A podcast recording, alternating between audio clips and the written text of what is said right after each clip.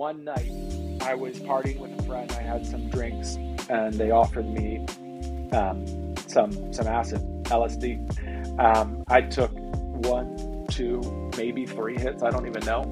But but 14 hours later, I was sitting in a bathtub with running water, blasting calming music, and I was at the end. I mean, I I know how many people of friends of mine who made it to that moment, right? And they made a different choice, and they're not here today.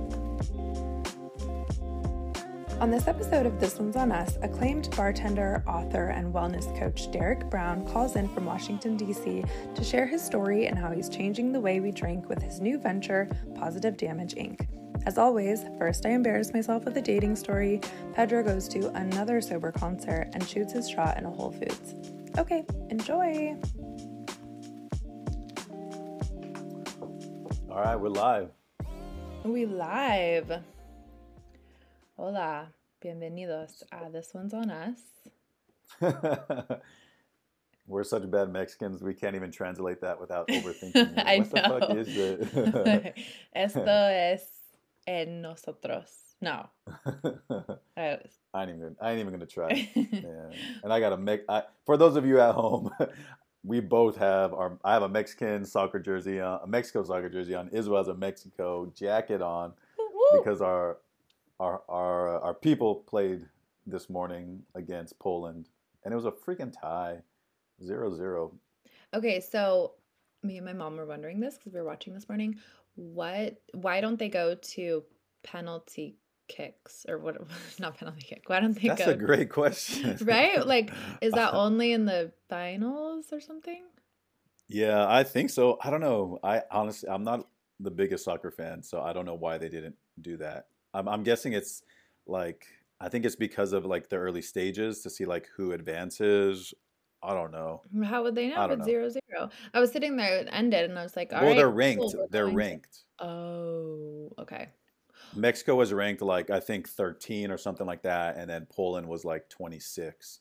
So I don't, I don't know, man. All right. Well, regardless, we're there for our people. We're up early Yeah, to go watch the Mexico. game. Viva Mexico.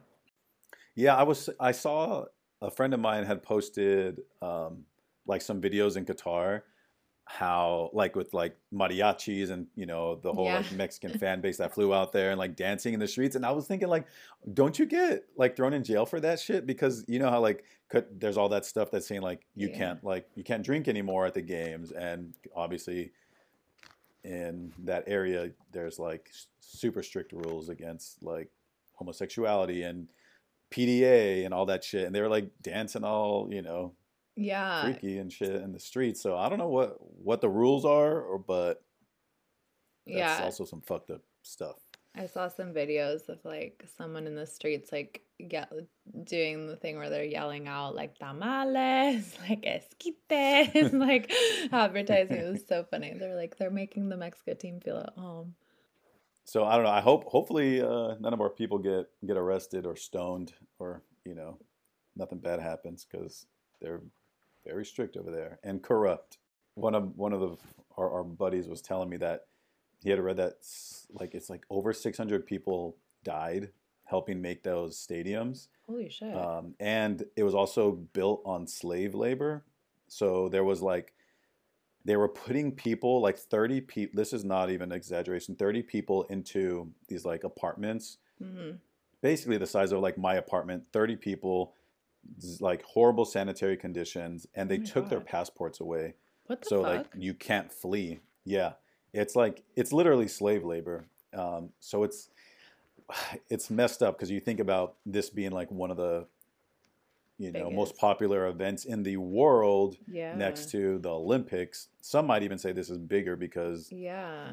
i don't know i feel like this is just is. uh, so, so much more of an intense fan base. Hmm and like there's such all this you know corruption behind building the stadiums and all the labor behind it and Yeah. also what the country what that country does and how you know they're against any women's rights and human rights with that being said let's talk about you and what No. you did over the weekend. No, we're starting with you this. We're starting with you this go around. Last weekend, I exposed myself and my my wild ways. Um, You're you're recru- recuse recusing yourself yeah. from this. Okay. So we'll talk about your weekend. uh, What'd you get up my to? weekend wasn't there, there. There wasn't anything crazy. It was pretty mellow, but I did get a last get two last minute tickets to go see Elton John's uh, concert at the at Dodger Stadium, which has always been like a bucket list for me. And there's, you know, there's the picture of Elton John in that very Mhm. like Dodger uniform Yeah. from 1975 with all bedazzled and sparkly. Yeah, it was all sequenced out. So that like I've seen that picture a million times, and um, a buddy of mine had um, bought tickets for his mom. She couldn't go at the last minute. He couldn't go because of work. So I took him off his hands, and yeah, it was yeah, it was fucking dope. Um, well, and I not mean- just any concert; it's his farewell tour. yeah, farewell farewell tour at Dodger Stadium. That's so know. dope. Uh, bought some merch, of course. Shout out to the seventy-five dollar T-shirts. Um, and yeah, it was good people watching. Are we gonna Um, see then I the left. the merch on the gram? I didn't see it. Ooh, uh, yeah, I'll, I'll I'll time it to you know Dodgers 2023 season. You can't just like you can't wear it right away. It's like you know you don't want to Yeah, wear your, right. your brand new clothes the first day of school and the first week of school. You gotta like you know yeah, pace it out. I got you. Um, Except the first so I'll time wear I it in saw like six months, seven months. the first time I saw Beyonce, I was so excited to see it that and I got there a little bit late and there was only an extra large t-shirt left and I put I wore the shirt during the concert. I was crying on I Oh, that's floor- embarrassing. I had I know so embarrassing. I had floor tickets and I was down there literally crying, wearing like a tiny dress. So I had this extra large t-shirt on me, so it looked like I wasn't wearing any clothes except for the t-shirt and like my little heels. And I was down there just like, oh my god, Beyonce, the Mrs. Carter tour, Looking like a little thotty. looking like a thotty, a hundred percent. The Staples Center, R.I.P. Staples Center. Yep. Well, you know, I, I I just learned recently that it is bad taste to wear the concert T-shirt at the concert. That's like that's a, a no no. That's a big but Like, no no. You could, you could take that up with my 21 year old fangirl self. I didn't give a fuck. all the single ladies. All the yeah, single ladies. literally. I'm like, oh my god. Honestly, we got so close that she was like 12 feet away from me. I hope she saw me crying like a fool. she don't give a shit. yeah, she don't care. Um, I'm so jealous though about Elton. yeah, it was it was cool. It was super super good, like high production value, obviously because he's the queen that we only recognize around here, and uh, that was that was my Friday night. And the only other thing I I mean I had some friends over to watch the UCLA USC game. Cooked my bomb ass chicken. I would Um, watch a Pedro cooking YouTube channel a hundred percent. Let's make this happen. Oh yeah, I'd be dancing too. I'd be I dancing in the kitchen and shit. Your playlist would be fire. Oh my god, let's make this happen. playlist and i use i always listen when I, well not always but for the most part I'm, i listen to like cumbia music so Mhm. i'm like shaking my hips in my little ass kitchen and seasoning that chicken Mm, mm, Dude. I think we got Yeah, something there. it, it gets very passionate yeah maybe we can do it this one's on this boil this boils on us like Oh wait, pollo y perreando con Pedro. There it is. oh yo the triple p show the baby triple P. Damn, you see that? Ideas. Woo-hoo. all right somebody talk to Matty Matheson let's let's let's get this Who's that? Let's get signed. You don't know Matt, Matty Matheson? He's that big old chef dude that like, like he's always with like the Uncle Polly boys, and he has like he's had like cooking shows on Vice, and Okay, yeah, yeah. he's all over the place. You know who I'm talking about, right? Yeah, I think we have different algorithms, but I do know who you're talking about. Since my life is boring now, that's all I have for for my week. What I did last weekend. Um, tell me about tell me about your dating life, girl. well, okay, first I wanted to say that um, my next tattoo actually is based on that Tiny Dancer song because I want a lit- literally like a little tiny ballerina so that it's literally a tiny dancer. um, because that so my fa- my favorite movie is Almost Famous. Um, I saw it for the first time when I was like 12 or something in middle school, and it changed my life um, because it just, you know, like the soundtrack's so good and it's based in San Diego. Um, so, like, as a little rebellious, you know, 12, 13 year old, that was like my shit because I loved music and it was just based here. And me and my best friend in middle school would like watch it all the time. And um, there's a famous scene where they're singing Tiny Dancer in it. So it just like, mm. it's like very much tied to like how I started listening to just like good music, I guess. Um, so that's my next tattoo. Where, where are you going to get it? Where's it going to be placed? That's that's the big question. I don't know. I mean, all of mine are only on my arms and like hands, so I think it would still just be somewhere on my like forearm here. But I got to get in contact with my dude. He's in LA and he's kind of just like he hasn't been doing tattoos for a while. So if anyone has, is he avoiding you because he's like, he's like, this bitch keeps on hitting me up for the tiniest tattoos. yeah, it takes like me wasting my an hour to set up. You know it ain't worth it.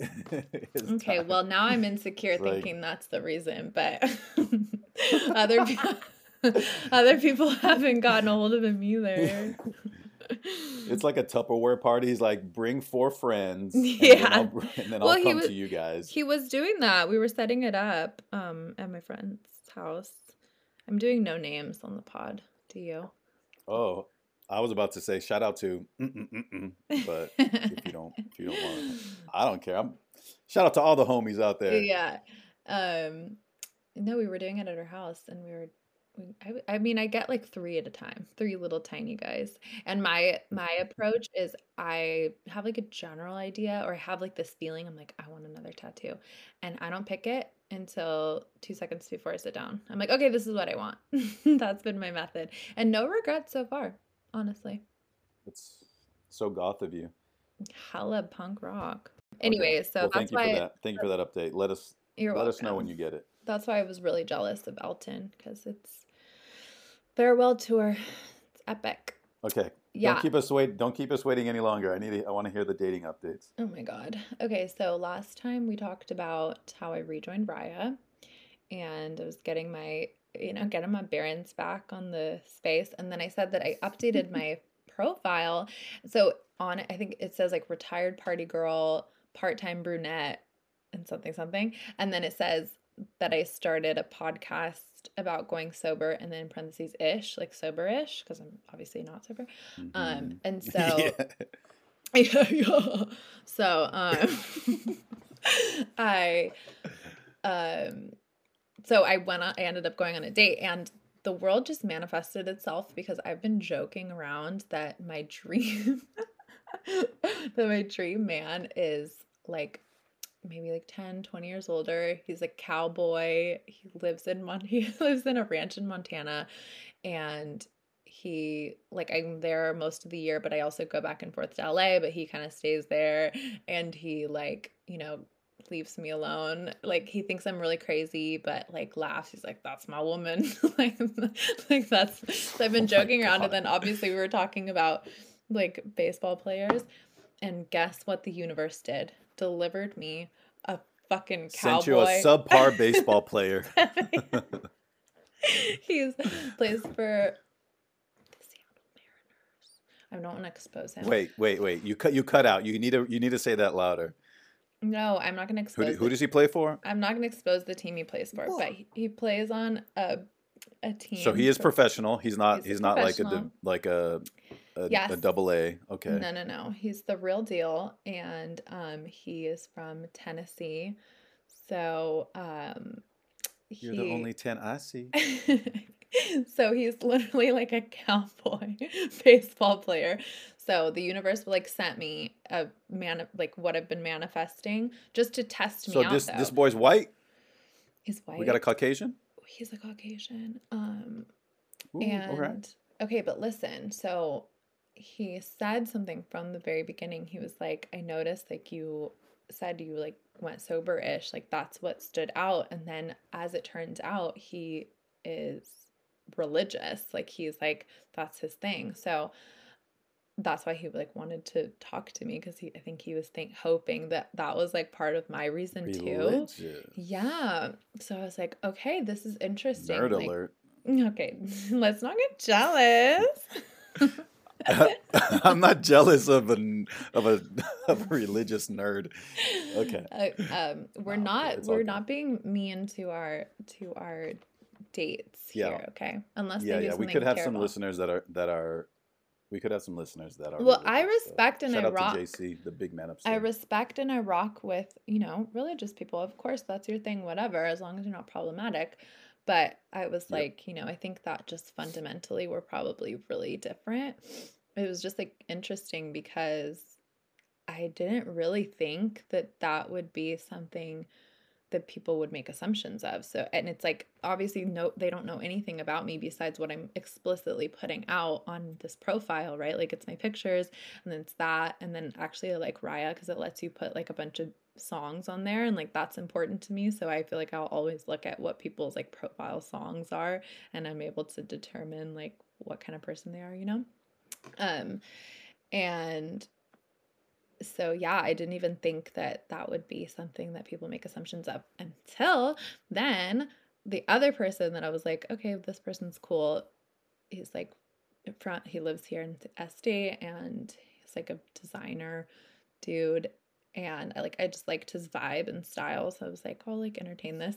And he said the exact same thing. He was like um I asked me what I was doing this weekend and I said something about what I was doing on Sunday and he was like no church lol. Like he was kind of like going in jokingly at first and I was like nah. And he was like oh and then the way he responded I was like are you? And he was like yeah like today I'm traveling. And I was like oh that that's cool and he was like I, I don't know I just th- kind of thought because he would mention like you don't drink and he's like I don't either um, because of that. He's like sometimes I will like I'll have a few cocktails but I've never really been a partier just because I'm you know a, a rock with JC and I was like wow. He rocks with JC. hmm so I don't know it was it's been enlightening that that's an assumption people can make. I don't Yeah. think anything else Well, about my profile would make people think that, but maybe they think I'm like a born again since I quit the party life or something. I don't know. I'm not a regular youth pastor. I'm a cool I'm a youth cool pastor. youth pastor. Well, yeah. Yeah, I don't know. It was it's been very interesting. Wow, I didn't even think I never like put that together of people correlating sobriety with religion, but Exactly. which I guess it, that def, it definitely makes sense, but I, I haven't been haven't like thought about that.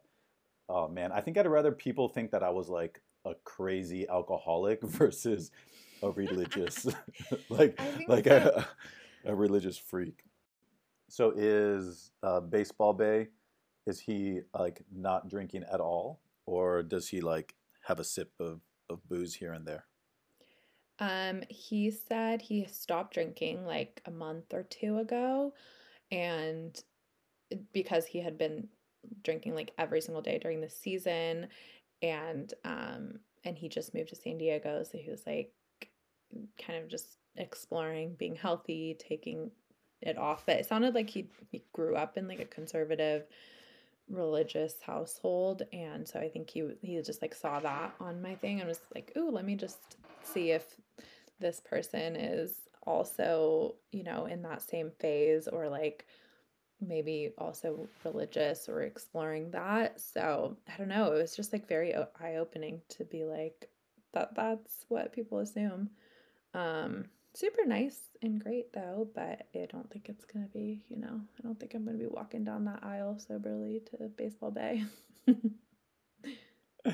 All right, well, I'm pulling for you. I want you to get baseball bay, and this way you don't have to work anymore. no uh, rest of your life. that's that's not what's important to me Oh, But- shut the fuck up! don't lie. You ain't got to lie, Craig. You ain't got to Oh lie. my god, give me a little more credit. I'm out here trying my damn best. What are you doing? Ooh, What am I not doing, girl? Shit. okay. You said you were gonna All you were gonna have an update on um flirting with people. Oh, oh, actually, yes. pants. No, I actually, I, I, I totally forgot. I do have a story. I can't believe I fucking forgot this. I that? do have a story. So I I did try to ask somebody out. Okay, how'd it go? Yeah. Okay. So a few days ago, I went to I went to Whole Foods to get a smoothie, uh-huh. and I ordered my. I, this is I can't, I can't believe I forgot about this. Okay, I ordered the smoothie, waiting for it. As I'm waiting, this girl like walks into this walks the smoothie area with her mom, Mhm. um, and they both have masks on, and so whatever they see that I'm kind of like where the line area is, and so the girl like comes kind of comes up to me and is like, "Are you in line?" And I was like, "Oh no, like I already ordered, I'm good, go for it." And then she's like, "Oh, okay, well, um, okay, I just checking because like my mom, I'm so sorry, she's like confused because her mom was kind of like wandering around and looking at the menu." So she's basically like apologizing for her mom for being kind of a scatterbrain and all over the place. And I was like, "Oh no, it's all good, totally cool." And when she like prefaced the thing about her mom, it totally made me think of that's something that I would say because my mom's very similar, where like she doesn't know how to like do things in public. I feel like, and so it just caught my attention that she was like apologizing for her mom and she was being very sweet. So she orders her drink, and um, she's waiting for her drink. Her mom like walks away, and so the girl's like a few feet away from me, and I was like, okay, like she's cute. Let me like maybe this is it. Let me just like see what's up. I I don't know how I got the courage, but I know it was we were kind of talking about it. So like I like walk a few steps closer, and I was like, hey, um, I thought it was like really sweet that you're you know looking after your mom my mom is like the same exact way um, and I just said i hope this doesn't sound weird but would you be interested in uh, getting lunch and like exchanging numbers sometime? Mind you and like my heart is beating like crazy. I'm just like this is so fucking scary. But in my mind i was like she was such a sweet woman right? Like at least if she turns me down it'll be fine.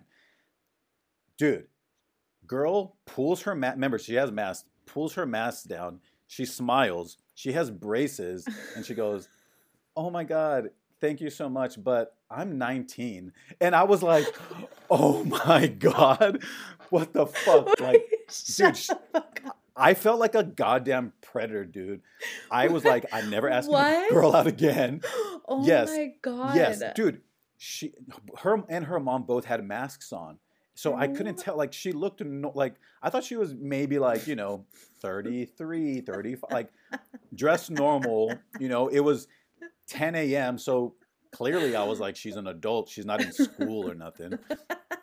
Yo, she would brace 19 year old would brace, which is totally fine. But you know, look into an Invisalign girl. Um, anyways, I I don't think I'm ever gonna ask a girl out again. Well, why like would you that's not? two years. That's two years. you That's two years away from being illegal. You had a lot of faith in that mask. Like you, like how did you not think like, oh, I'm gonna wait to see when she looks like without a mask on? Well, because she's not gonna pull her like take her mask off in the store. Like she was what gonna was keep it on. Like, wearing? well, oh God! I mean, she was no, she was wearing just nor- like Yoga black pants. pants, and guess. then uh, she had a crop top, and there was there was kind of like an anime character. Oh my on it. fucking god! Would she have a fucking backpack too? Yes, yes, she did have a What backpack. fuck, But it wasn't like a JanSport school backpack. It was like a trendy, like tiny backpack that you know how like those kind of came back in style like three years ago. So I was like, oh, maybe she's just like like artsy ish. And I mean, she was Asian. Um, so like you know, Asians look very young. My you know, they got good skin. Jesus Dog, Christ. I'm never asking nobody out ever again. Well, Fuck that shit, don't dog. That- ask someone out with a backpack and anime character on and a mask. I just thought she was artsy. I was like, she's probably like a graphic designer that lives in Silver Lake that's just up here with her mom or some shit. You're out here making assumptions. okay, well, I think you needed to like have a maybe just a little more small talk before you asked that, and then realize in horror that she was That she can't that she can't even legally she can't drink. even order a drink at the bar. oh my god. I'm Yeah. literally crying. You no. I'm so sorry You- that you- happened. my heart probably stopped like five beats as soon as I saw those the hard wire in her mouth. Yeah, I was like, oh my god, she's fucking racist. Dog, that shit is. I'm done. I'm done with this. Dude, it's not that funny. It's it's, pathet- it's scary. It's not. She's two years away from being illegal. You did it wrong. You needed to like have some small talk and then like establish that. I. You're the was- one that just said okay. you're not about small talk. I uh, on like online, like in a dating app, but in person, you need to have like I. Whatever. I'm not yelling at you. That's good that you did that, but um, I'm sorry that happened. Yeah, dude. I got my smoothie with like, and then like 30 seconds later, they're like, Bolted peanut butter, chocolate, go go nut smoothie ready. And I just grabbed that bitch and fucking I fast walked And then they call out hers, and it's fucking kid sized. who ordered the My Little Pony um, raspberry smoothie? oh Fuck. no. Well, I'm proud of you regardless. Don't let it discourage don't let it discourage you. I'm sorry that I laughed hysterically. Okay. you win some Maybe and you lose gonna have all the luck. I'm out here giving out I heart Jesus is my homeboy vibes, so uh, born again Christian Isabel. when did this turn into like our dating horror stories? Well, that was Saturday for me. That was um I went on my So my Saturday you went on the date. Mm-hmm. And it was cute. Okay. It lasted like a long time. Like we had a great time, but I just think fundamentally by the end we were like, yeah, we're really different. I went to a concert on Sunday. Um, there's been this big festival down here in San Diego called the Wonderfront Festival. And I had some friends who had some free VIP wristbands. Every single episode, we have some free tickets to shows. Um, but yeah, so I got to go to that, and my friends came and let me, and they were already wasted by the time I got there. But um, these are my friends who are were best friends with my college ex boyfriend who passed away last year. So we're like kind of just family for life, you know, and they're they're protective of me because you know we that's how they knew me and we've just been friends since we were like 19 years old so um Yeah. they're they're good homies but yeah they were hammered by the time i got there and i got a diet coke and um it was so So fun you didn't drink at all? I didn't drink at all. No, I didn't have a sip. And I was like backstage at one point, and we're in the VIP section. There's like all this stuff, but it was like I don't know, just the fact that they had been partying all day and like all weekend because they were at that festival, and I was like just there for the vibes, and it was really cute vibes. Like it was all along the water, and um. uh, yeah, no, I just got a little Diet Coke. They were giving out free LaCroix, LaCroix, LaCroix. um, so I had some of those. And you felt you felt like did you feel super responsible when you left and you're like I felt drink." I felt fucking amazing because on the way out, I like stopped. We stopped into one like DJ set, and it was just the perfect way to end it. And I was just like wilding out this like techno DJ set, um, and it was like the funnest. I got my heart rate up, and then took my ass home, and it was super fun. Heart rate up without cocaine. yeah, it gave me the confidence to like do that again. Hell yeah. I'm proud of you. That's cool. Yeah. Very cool. my they don't do drugs anymore because my ex-boyfriend died from a bad Xanax pill last year. Oh, that's it really sad. laced in I mean, it's unfortunate. It's unfortunate that something tragic like that has to happen for people Yeah. to, you know, stop. But good for your friends for, for, you know, calling it quits. yeah. pills.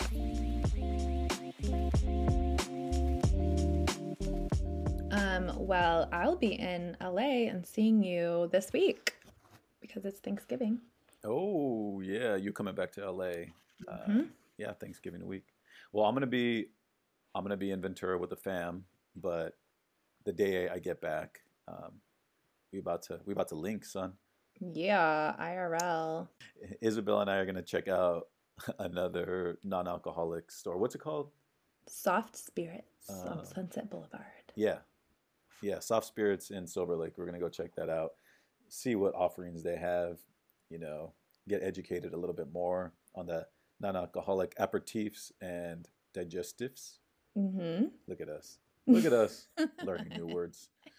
I'm excited. I feel like there's something about like going into those stores. It's just like the whole experience in real life, or like the whole thing is about not drinking. I don't know. It's nice.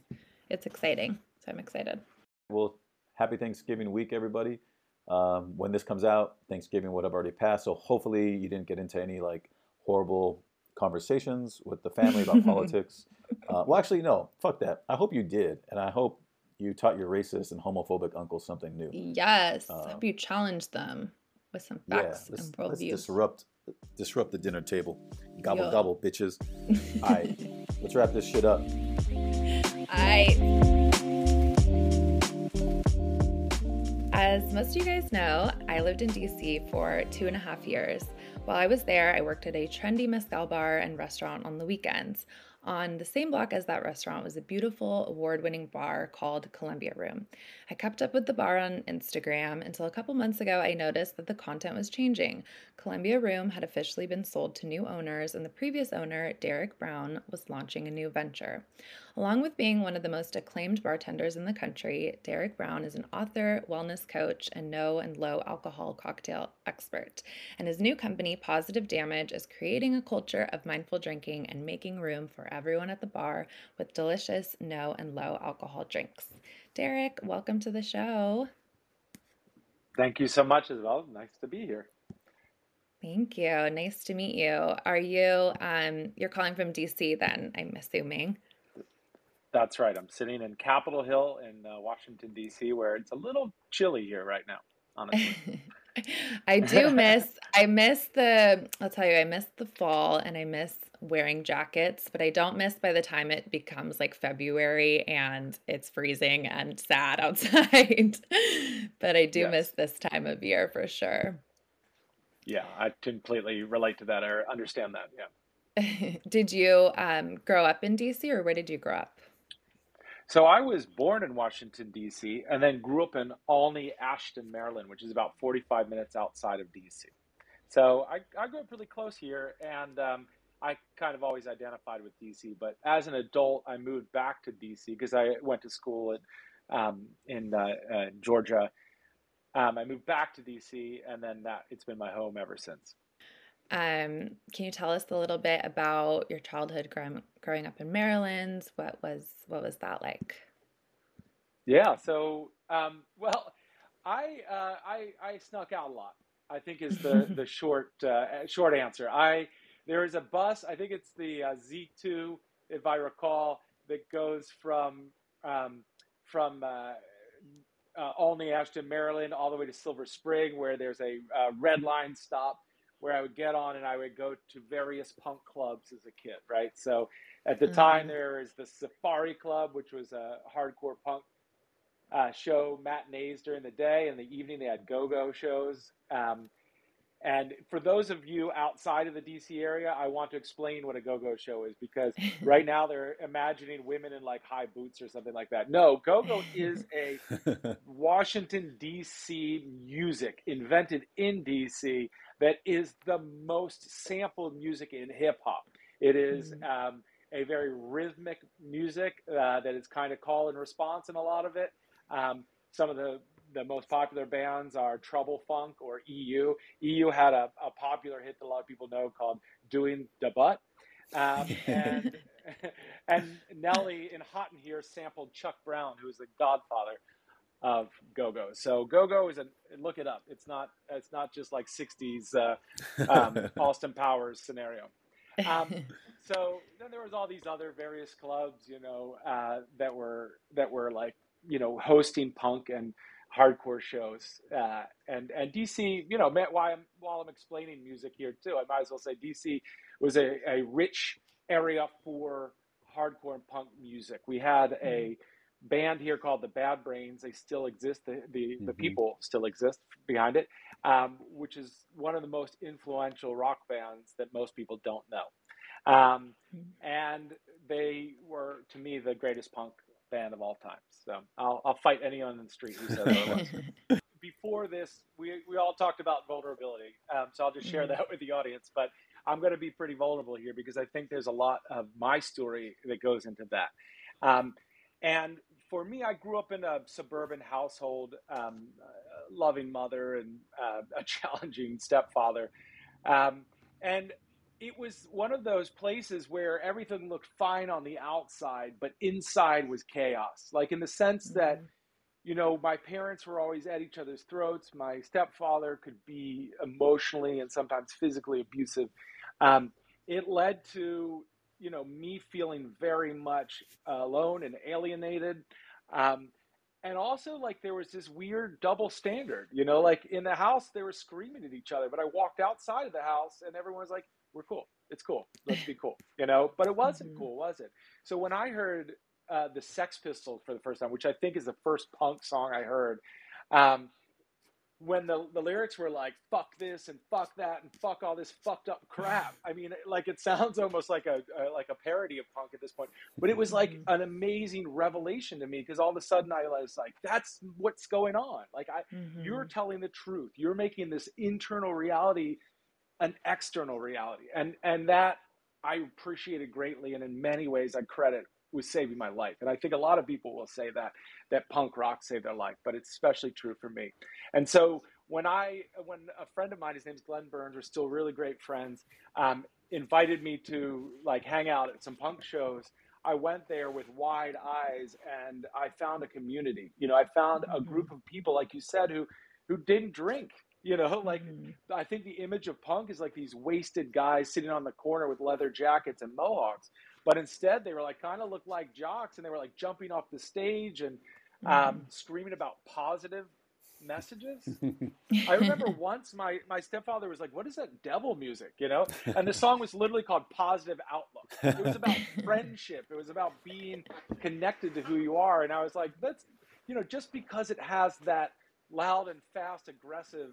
Tone to it doesn't mean that it doesn't say something incredible and wonderful. And to me, that was I, I needed that message. I needed mm-hmm. that message to be able to um, sustain me, not just at that point in my life, but for the rest of my life. And I'll, I'll share that later. But but so so this is this community that I found, and they were just as fucked up as any other human beings. You know, like just because you don't drink doesn't all of a sudden make you a good person. But um, it does definitely, you know, it did lead me into some habits and behaviors that I think um, would later I'd lose for a little bit, but while they were mm-hmm. there, they really, really helped me. I guess I never even really thought about it. It's like it's so therapeutic, and I like I mentioned earlier before we started, like I'm on this sort of new journey of therapy, and it sounds like like when you find that outlet that helps you put into words like you said what you've what's been going on even when you don't even realize it it's so powerful so it's it's so interesting to hear that that outlet is is punk rock for a lot of people you know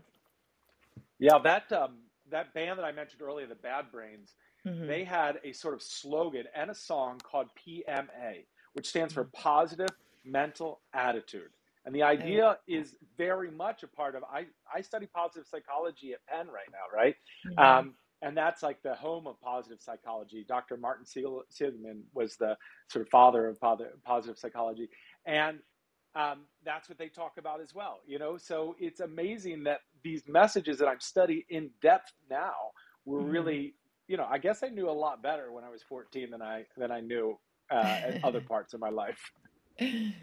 Yeah, that's so cool to get that um, to get that so early on, and then be able to access it now. Um, so I know you were in the straight edge culture and then you eventually found yourself in the crazy world of the hospitality industry. At what point in your life was that and sort of what led you into um, into into the bar world? Well, when I was 16, almost 17, my parents got divorced and it was not mm. like a pretty scenario.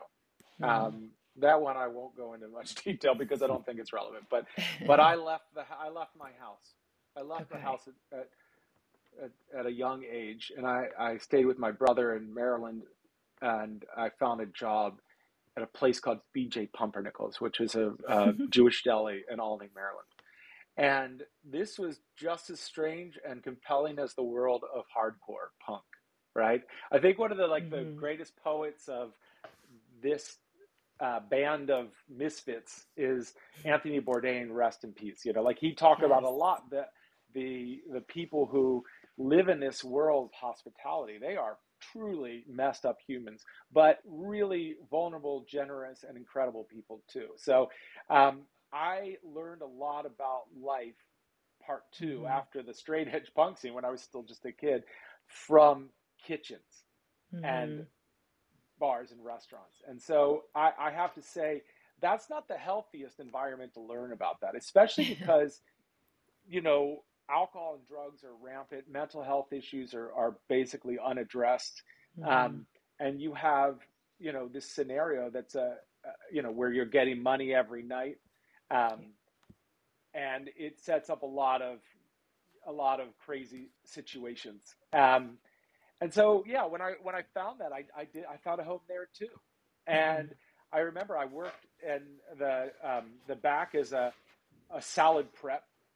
Um, and uh, Barry Schwartz, who owned the place, uh, uh, just a larger than life character. Um, I was talking one day in the kitchen. He grabbed me by the ear and he pulled me out to the front counter, the deli counter, and he's like, "Here, put your mouth to wor- where it like actually works." and so now I was like slicing tongue and like serving kasha varnishkas. I, you know, a Catholic boy, I had no idea of this world of Jewish food, and I've loved it ever since. You know, like I still like you know, anytime I go to New York, I sneak into Yonah Schimmel's to get a, like a knish because I'm like, that's where it's at.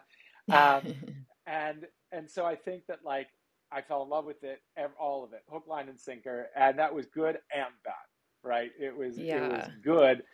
And and you know one thing I, I neglected to say I think is a really important part of the story because I realized I just started jumping ahead. My father was an alcoholic, you know, and he had mm-hmm. left my family when I was very young. So that's why when I mentioned my stepfather, he was mm. a, somebody different. My father, and, and we're back, you know, we have a relationship now, and he's a, a person who really focuses on recovery for people uh, in terms of, you know, alcohol, um, crystal meth, um, all of it, you know, so mm. he's, he's really out there doing the Lord's work. But as far as, you know, like then I was just I was abandoned, you know, as far as I was mm. concerned, and that that led to a lot of. That's one of the reasons why I'm, I was always seeking this group or community. You know, I needed to feel like I belonged. Yeah. I needed a family. Did you know going into sort of the subculture of um, straight edge and punk rock that you were seeking something that was not alcohol? Because I know for a lot of us, we get our first taste of alcohol or partying like super young, and it sounds like. Um, you kind of avoided that because of your your dad's alcoholism? I, yeah, I wish it was true, but there was a little dabble here and there. You know, the straight edge period of my life mm. was not a very long period because, you know, by okay. the time I was, you know, 16, 17, I was in restaurants and that was when I was introduced yeah. to any manner of, you know, drugs, alcohol, and, and everything. Everything was on the table. Yeah. You know, it didn't matter that you were 16, everything was on the table.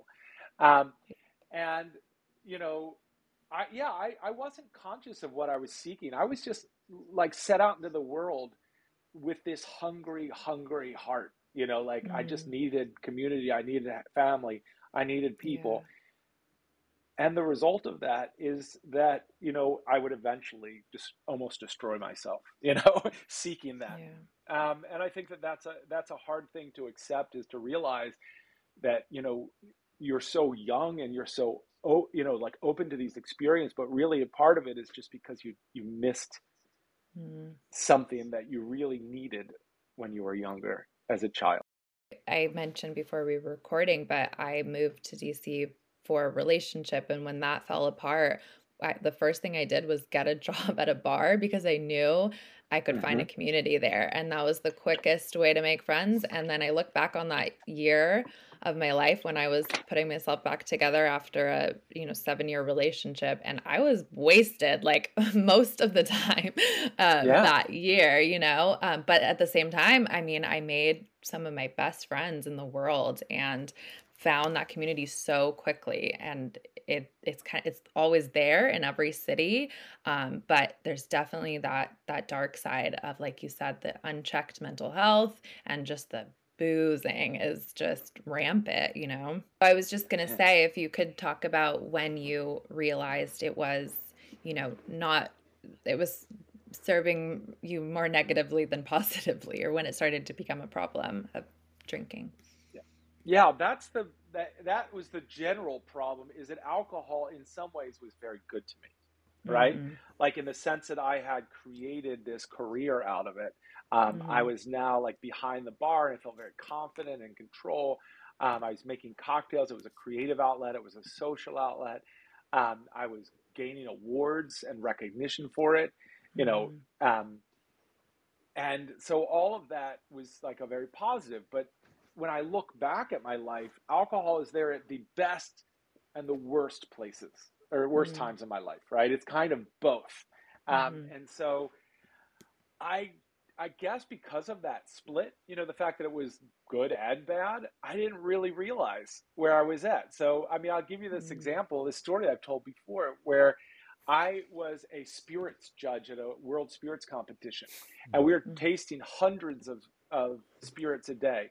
And then at night, we'd go and we'd party and drink uh, mm. pretty late, honestly, and then wake up the next morning and do it again. And then I traveled to um, Kentucky and went to different bourbon distilleries. And then I went to a craft spirits competition. And I, I guess when when all is said and done, I had probably in the course of two weeks had about six hundred different spirits. Now, Jesus. I didn't I didn't swallow all those. I, you know, I'm not superhuman, but some of them were, as we say, expectorated or spit out. But the but you know while the tasting, but but it's not untrue to say that I was mostly drunk during that time or intoxicated to some level. Um, and so I was in a distillery, tasting mm. various craft um, spirits and I went in the bathroom and I, I just had, I was covered in sweat.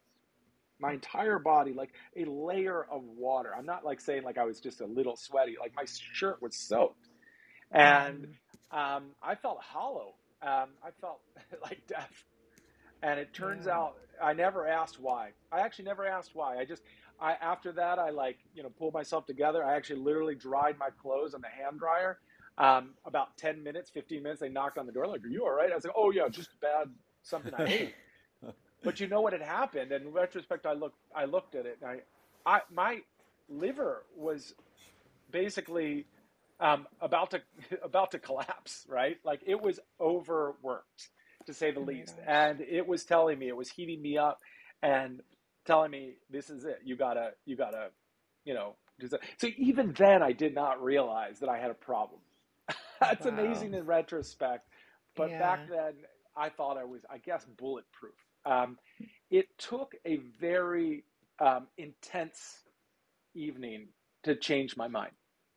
Mm-hmm. And that was that one night I was partying with a friend. I had some drinks and they offered me um, some some acid, LSD, and I was mm-hmm. game. Um, I took one, two, maybe three hits. I don't even know. But but 14 hours later, I was sitting in a bathtub with running water, blasting calming music. Oh man. Jeez. And I was at the end. I mean, Ugh. I I know how many people of friends of mine who have made it to that moment, right? And mm-hmm. they made a mm-hmm. different choice and they're not here today. Mm-hmm. And that was that was the bottom that that was as I described it's soul scraping. You know, like it was I I I picked myself up. I'm I went back home mm-hmm. and I had a son at that time. Um, I was actually separated from my partner, but she was very generous because I was actually living outside of the house. She was very generous to let me come home, and it helped me realize what was important. But but more importantly, along the way, it just popped into my head. Alcohol's not helping me anymore. it's not mm-hmm. serving me anymore. It's now in the negative, right? I'm in the red instead of the black. So all of mm-hmm. the good things that that come from alcohol, I had wringed that cloth, and now mm. all I was going to get were the bad things. And so um, I made a choice to address my mental health. It was Mm. not for me. I did not accept or understand myself to be what colloquially colloquially called an alcoholic. I, I thought, okay, I, I'm going to go into, um, you know, an outpatient program, and they did diagnose me uh, with mental health issues as well as a substance use disorder or alcohol use disorder, Okay. and um, and that helped a lot. And and I'll tell you something about that because I think you mentioned that you were new to therapy. Um, Mm-hmm. and I think there's a lot of people out there who don't really understand what therapy is in, in, in a lot of ways. They think, you know, it, it's something that's kind of like this like intellectual endeavor and something that like helps some people, not others. But and, and I thought that too. When I was going into this outpatient program, I was like, you know what? This is ridiculous. Like they literally had a day of um, like ther- like movement therapy. I was like, oh, that's ridiculous. I I went to it. I went to it, and I I don't know if there could have been a better thing for me, right? In that moment, like Mhm. just moving around and like you, what you're doing is copying other people's movements and adding your own. Just something as simple as that, just like really made me feel good and connected to other people. And so Mhm. I would never. I would never have that same attitude again. Therapy, and there's all different types, right? There's talk therapy, there's art therapy, Mhm. there's um, internal family systems there's you know positive psychology well, well that's not really therapy per se but you have a coaching element to that and, and all of them are worth pursuing and looking at in terms of you just need one of them right as an Mhm. entry point because i think you know the, a lot of the scientific research indicates that most therapies work at the same rate right Mhm. so Mhm. people just need to get started. And, and that's where I got started. And it set me on this path of life where I'm here today. One, I'm alive. Mhm. Two, I'm, I'm back in the game doing something I really love. Um, I've written two books. My fa- I have a, a really wonderful, loving partner and a great son. And I feel happier than I ever have. I know I've heard you know certain Mhm. people talk about their relationship with therapy, and they some people have told me that they see it as something that they're going to do for the rest of their lives. Is that how you see it as well, or have you? What's your relationship with therapy right now? Have you taken a break, or are you continuing to to kind of keep that practice in your life? Yeah, to some degree, it's always there. I mean, I've uh, been through a lot of different types of therapy. Um, the the one that I think lately has really connected to me is IFS or internal family systems. There's a doctor uh, Richard Schwartz or Dick Schwartz um, who pioneered it in the 80s, and it's it's about for a lot of people they call it inner child work. Um, but I think that that, over, that oversimplifies it. It's just we are complex human beings made up of a lot of different parts, as it were. So that person, that child that I was, you know, when I was, you know, like so excited about this music that I was listening to and a pod, like, but I was kind of shut down by my stepfather, Mhm. and it was like, that's, you know, whatever. That's that's not, you know, cool. Um, Mhm. That that hurt in such a way that that's that hurt is still part of me, you know, like, and Yeah. so that that person and that part inside me is still kind of stuck in some ways in that age. And so so i really like and, and i'm you know like i want to just clarify. I told people i'm uh, already that i'm studying positive psychology. I am not that does not qualify me in any way to recommend therapy except to say that just this is my story this is my experience and this is something that is helping me right? I think everybody has to enter it on their own terms. At what point did you start to realize those values that you had learned at an early age through punk rock? Like, when did that sort of start to, when did you relearn that?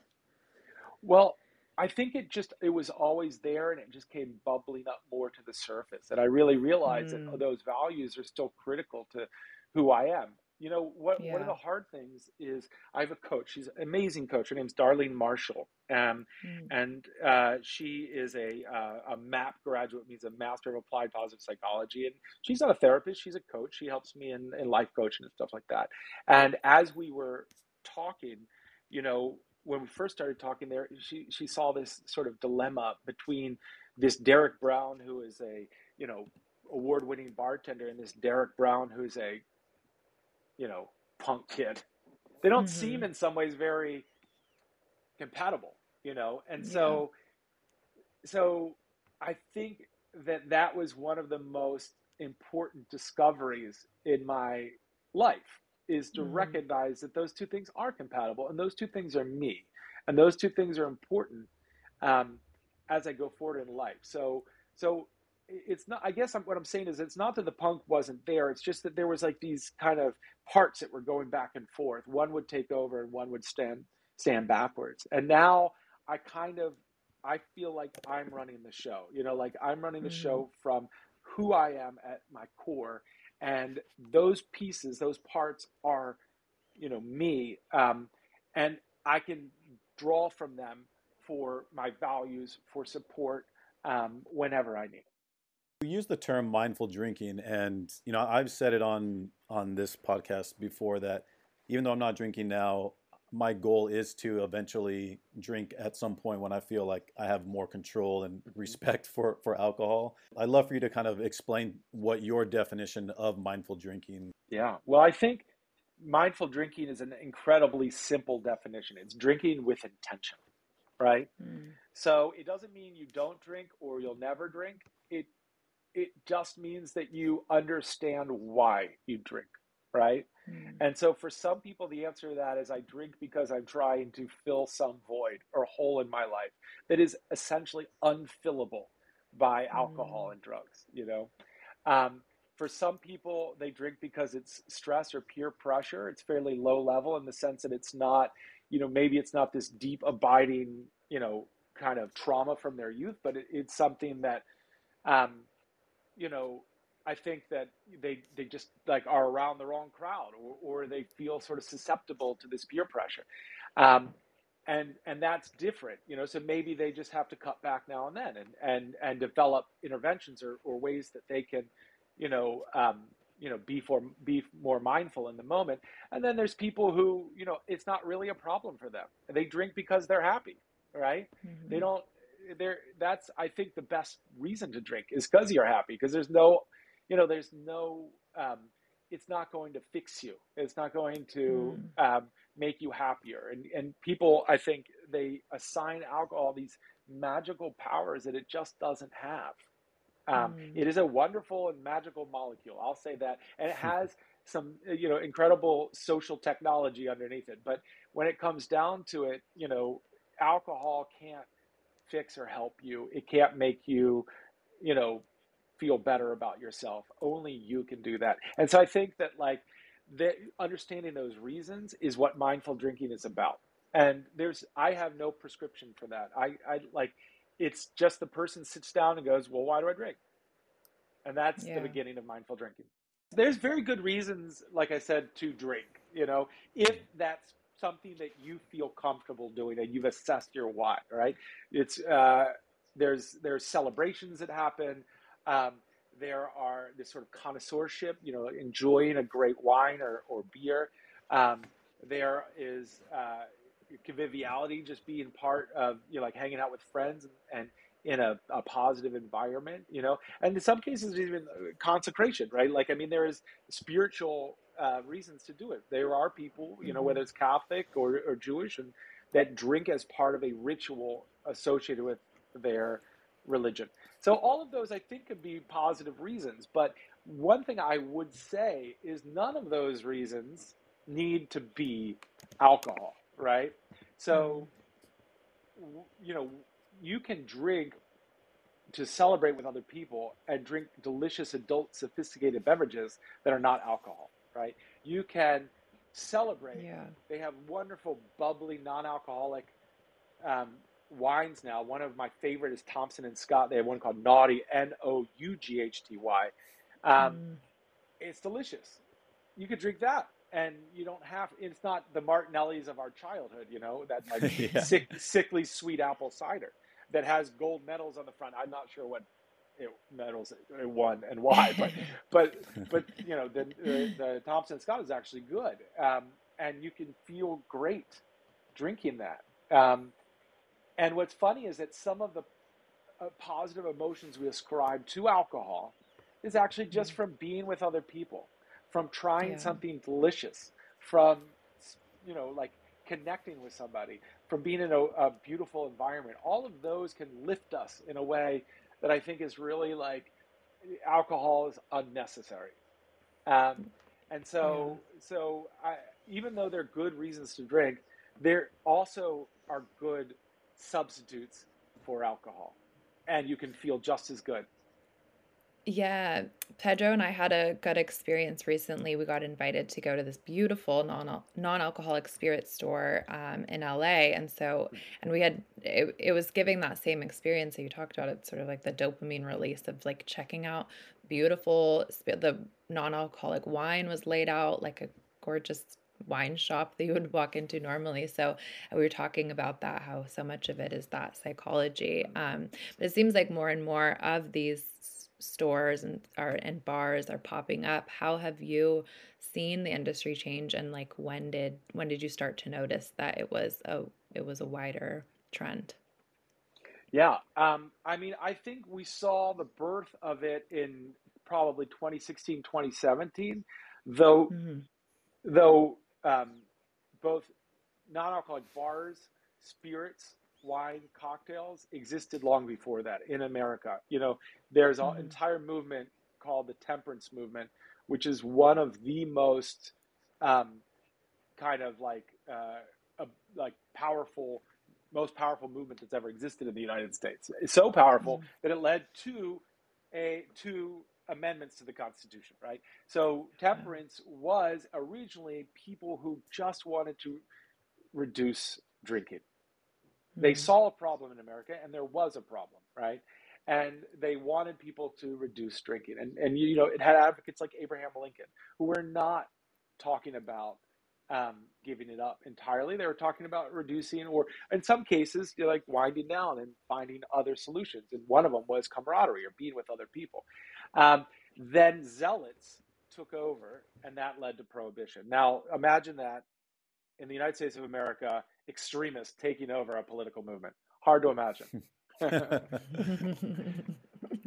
but I think that, you know, like as it is in its modern form, it is a trend too. You know, it popped up in 2016, 2017. It's been kind of gaining momentum ever since then. You had like Seedlip was a non-alcoholic spirit from UK. You had people like uh, Julia Bainbridge r- writing about um, serious non-alcoholic cocktails. Um, you know, a couple years later, Athletic Brewing came in, which is now a oh u- sort of unicorn of brewing non-alcoholic beers, and um, it's it's it's now growing at such a exponential rate that it's uh amazing to watch. Yeah, absolutely. It's it's crazy just even starting this podcast and having these intentional conversations about it, realizing more and more like how big this is and it feels like it's kind of it's not going to slow down, you know. Um, but I'd love to to talk about your new venture. Um, can you tell us about Positive Damage and and when you thought of it and how it came to be? Sure. I mean, so I sold the Columbia Room, which was, you know, in 2017 named the top cocktail bar in America, um, which I was very proud of, but it was also at the change in my life. Um, and so as I left the Columbia Room earlier this year, I felt a tremendous weight off my back, even though I loved the place. It was a wonderful place, and everybody who worked there were so good to me and, you know, did amazing things. Um, it was time to leave it behind. And so I conceived of Positive Damage Inc. because it's part of my life's mission. You know, like I I want to teach America how to drink, honestly. Like I want to help people find a way to drink that is healthy for them, whether it means with or without alcohol, right? And so to do that, you know, I, I wanted to create a, a company that just proliferates these ideas in many different ways. I mean, my areas of, of kind of practice are creating no and low alcohol cocktails. I do a lot of consulting on programs for liquor stores or bars. Um, then there's, you know, um, mindful drinking, which I, I'm working on like a you know curriculum or courses based around mindful drinking, and then wellness aspects, which I which I went back and I thought were really important to this whole movement. So I learned as much as I can about that too. Um, and I got a, a, wellness certification through the uh, National Academy of Sports Medicine. Um, and so all of this has been kind of in the service of, I guess, an impossible dream. Like, I mean, I am an expert on no and low alcohol cocktails, I guess, and sort of a Pied Piper of that. That's what I do mainly. But a, a big part of that is just getting it out there in the world and getting people to have choices, right? Like, it, when it comes down to it, I actually don't care if somebody drinks or doesn't drink, right? That's like of no consequence to me. All I want is them to have the option to the choices that they can drink or they can do something else, right? Have another wonderful cocktail that doesn't have alcohol or one that's low alcohol. You know, I call my organization a should organization, not a shouldn't organization, right? You should spend time with other people. You should celebrate. You should drink delicious drinks. It just happens that those don't have to be, you know, alcohol and they don't have to be in rapid succession, six shots in the course of two hours. You know, you, there's a lots of different ways to approach it, and you can still have an awesome, in fact, honestly, a better time. And so, you know, my job is to provide the the things that people can do, not the things that they shouldn't do. I love that mindset. And I think something we've talked about too is that we're never taught to question the role of alcohol in our lives. And all of a sudden, you find yourself having to do a lot of self work to even get to the point where you're questioning um, it. And maybe you have been sort of internally this whole time. Um, so it's really cool to see to see positive damage and what you're doing kind of with your experience and and helping um, helping us all learn and question it and have a great time in the meantime. So, awesome.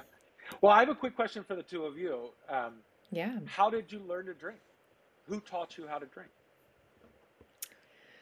You want to go, Pedro? Uh, yeah, yeah. I mean, I, I mean, growing up, and this is probably isn't just you know for the Mexican culture, but growing up in the Mexican culture and you know you see your family members it's accepting to drink at a young age and i started drinking on a regular basis when i was 15 and you know as a kid going back to mexico like there's always a joke that as long as you can reach the counter you can order a drink and no one's going to question you right. you know and so i would see you know my older cousins that were 14 15 drinking and so when i i always thought well once i get to that age it's totally cool and you know even you know my parents are actually pretty strict but because of you know the background of them drinking at a young age, they were always cool with me drinking uh, as long as I, at a younger age, as long as I was around them. You know, I, I was 17, 18 drinking at home with them. Not, you know, I wasn't drinking, you know, crazy, uh, you know, a lot, but to them, they were like, eh, you know, as long as it's in the house, I can see you. You're not drinking and driving. It's fine. It's part of our culture. And so, you know, and my father was, you know, he was an alcoholic before I was born, and you know he mm-hmm. actually decided to do AA, and then my mom mm-hmm. basically gave him an ultimatum like, hey, if you don't, you know, straighten out, I'm going to leave with the kids, and right. so you know he was. You know, I'm I'm grateful that he kind of, you know, he said he basically quit cold turkey and then took about 10 to 12 years off until kind of I became a teenager and then so he started slowly drinking again. So it was just kind of always in my in our life um, mm-hmm. as at a young age. Um, and so it really wasn't a big deal, like you know, being 18 years old, getting drunk, because it was kind of mm. a part of the culture that yep. you know you grow you grow up in. Yeah, thanks for sharing. Yeah, that. for me, uh, it was always part of so my grandparents were um, scholars and they were professors and they were basically socialites in austin and they um, i grew up just at their really interesting parties and there was wine flowing and it was like it was very sophisticated to me. Like i always thought it was very cool. Like that's what you do when you're a sophisticated adult. Um, but my grandpa like unbeknownst to me as a kid was did have alcohol problems and it caused a lot of issues for his um, him and my grandma. And so for that reason my mom never drank. My mom was sober my whole life and still is. Um, and my dad had alcoholism in his family as well. So but he did still drink but not whenever we would go back to mexico to visit his family. So it was kind of this taboo thing but I didn't really know it. Um, I just knew my mom didn't drink and my dad did. And then, um, but I was the oldest kid, and they were they were pretty protective, but I was the rebel kid. I was like, no, I I loved it. I I I think I got drunk for the first time. I was like probably 14 or 15 and I was the party kid um until I had one night where I was um a completely blacked out. I my um uh, I was we were at a friend's house and their parents walked in and I was passed out with out with vomit all over myself. And I had really I just wanted to go to the extremes with everything. So I kind of slowed down for a bit after that. And I was 15 um, yeah. and until I went to college and kind of started partying again. But I wasn't taught to drink. It just it wasn't ever like a um, ever something my parents sat down and talked to me about. It was just kind of like I figured it out. I found out it was really fun, and then I went super hard. yeah, but as, uh, thank you for sharing that. But just imagine, like both of you have these experiences where it doesn't sound like you had a lot of direction in terms of what totally. and how you should drink, or if you did get it, it was from like slightly older kids or from college. Yeah. You know. And I think that's a super common experience. And here's the amazing thing here's this substance who has that has built and destroyed civilizations, right? Mm-hmm. And nobody's talking to us about how you should or shouldn't drink it. You know, like it, in that yeah. sense, like yeah. I, I, don't. I, maybe I'm being a bit dramatic, but I think that like this is powerful shit. You know, like this is something mm-hmm. that people's lives have been scorched and they have ended them over. That's not. Yeah. Yep. That's not insubstantial. So why aren't people talking about it more. Like in that sense, why aren't people saying, hey, you know, like they're going to sit down and, and hopefully have that talk about sex, you know, like they're going to say, here's what sex is, birds and bees, so forth. Yeah. I hope they have more than one talk because it's, it's a complicated subject, but, but then yeah. there's like, what's the, what's the sit down about alcohol? What do you tell? Do or don't do it, right? Do or don't totally. do it. That's all we hear. Yeah, and, and we've we've talked about this before as well as you know, kind of going back to the cultural thing. Like in the Mexican families, you don't talk about sex, you don't talk about alcohol, you don't talk about drugs. You kind of just figure it out. Like I remember my dad gave me the birds and the bees talk when I was 17, and I was like, "Bro, you're two years too late. Like what the fuck, you know? Like we should have been having this a long time ago." And you just and you don't talk about therapy or like you really and, and at least in, you know kind of like the Latin culture, it's just yeah. like weird to talk about your feelings, which I know kind of goes beyond just you know that culture, but you know, thankfully, you know, we also talk about how like saying you're in therapy now is like the cool thing, and mm-hmm. now as we have been telling our friends about you know our new trying to discover this new relationship with alcohol, we're also seeing our friends saying like, yeah, I, I actually like have been thinking about taking a break too, and like mm-hmm. destigmatizing so, the word sobriety or sober because when you say, oh, I'm sober, people immediately are like, oh, that person has a problem. When it's right. like mm-hmm. maybe they don't. They just want to freaking take a break for for a minute, you know? Yeah. That's right. And sometimes when you, you get this all stacked up and it put, you know, like you have a problem and so you can never drink again and you have to like apologize to everyone you've ever known and you have to believe in God and all these things, you know, it can be overwhelming when sometimes what you need to hear is start just start. Maybe tonight yeah. you drink less. Let's just start there, you know? Or like maybe you give it up for dry January. Nobody's going to question you during dry January. Everybody's doing it. Excellent. You know, if yeah. you think you have a problem, you can hide it under the veil of dry January. Oh, I'm just trying to lose some pounds or oh, I'm just trying to get a little healthier, you know? But you have that month off to really think about what your relationship is. So um, I'm a big advocate of just starting. You know, like you, you, there for some people, I get it. They really have to go to meeting. They really have to seek therapy. Some people, even myself, have to do something more in depth. But um, but for most people, it's just just just you know get started. Thank you so much for sharing all of this. And I know that it'll resonate with so many people listening. Um, can you tell us how to find you? Um, and then maybe if anyone's interested in mindful drinking in their own community, like I know you mentioned where you should start, but where can they access um, Positive Damage Inc. and all the good stuff you're working on? So Positive Damage Inc. Inc.com is where you can go to find out about events and um, consulting and uh, coaching and all the stuff that I do. Um, mm-hmm. And uh, if you're a social media person um, on Twitter, I don't know, is anybody on Twitter anymore? I'm still on there. Um, you know, but but positive DMG. Um, Okay. On Instagram, it's positive damage inc. And you can go on my TikTok, but I don't go on my TikTok, so I don't know what you get Thank you so, so much. It was so wonderful to meet you and hear your story. We really appreciate you taking this time to chat with us. Thank you both. I really appreciate it uh, being invited. Thank you.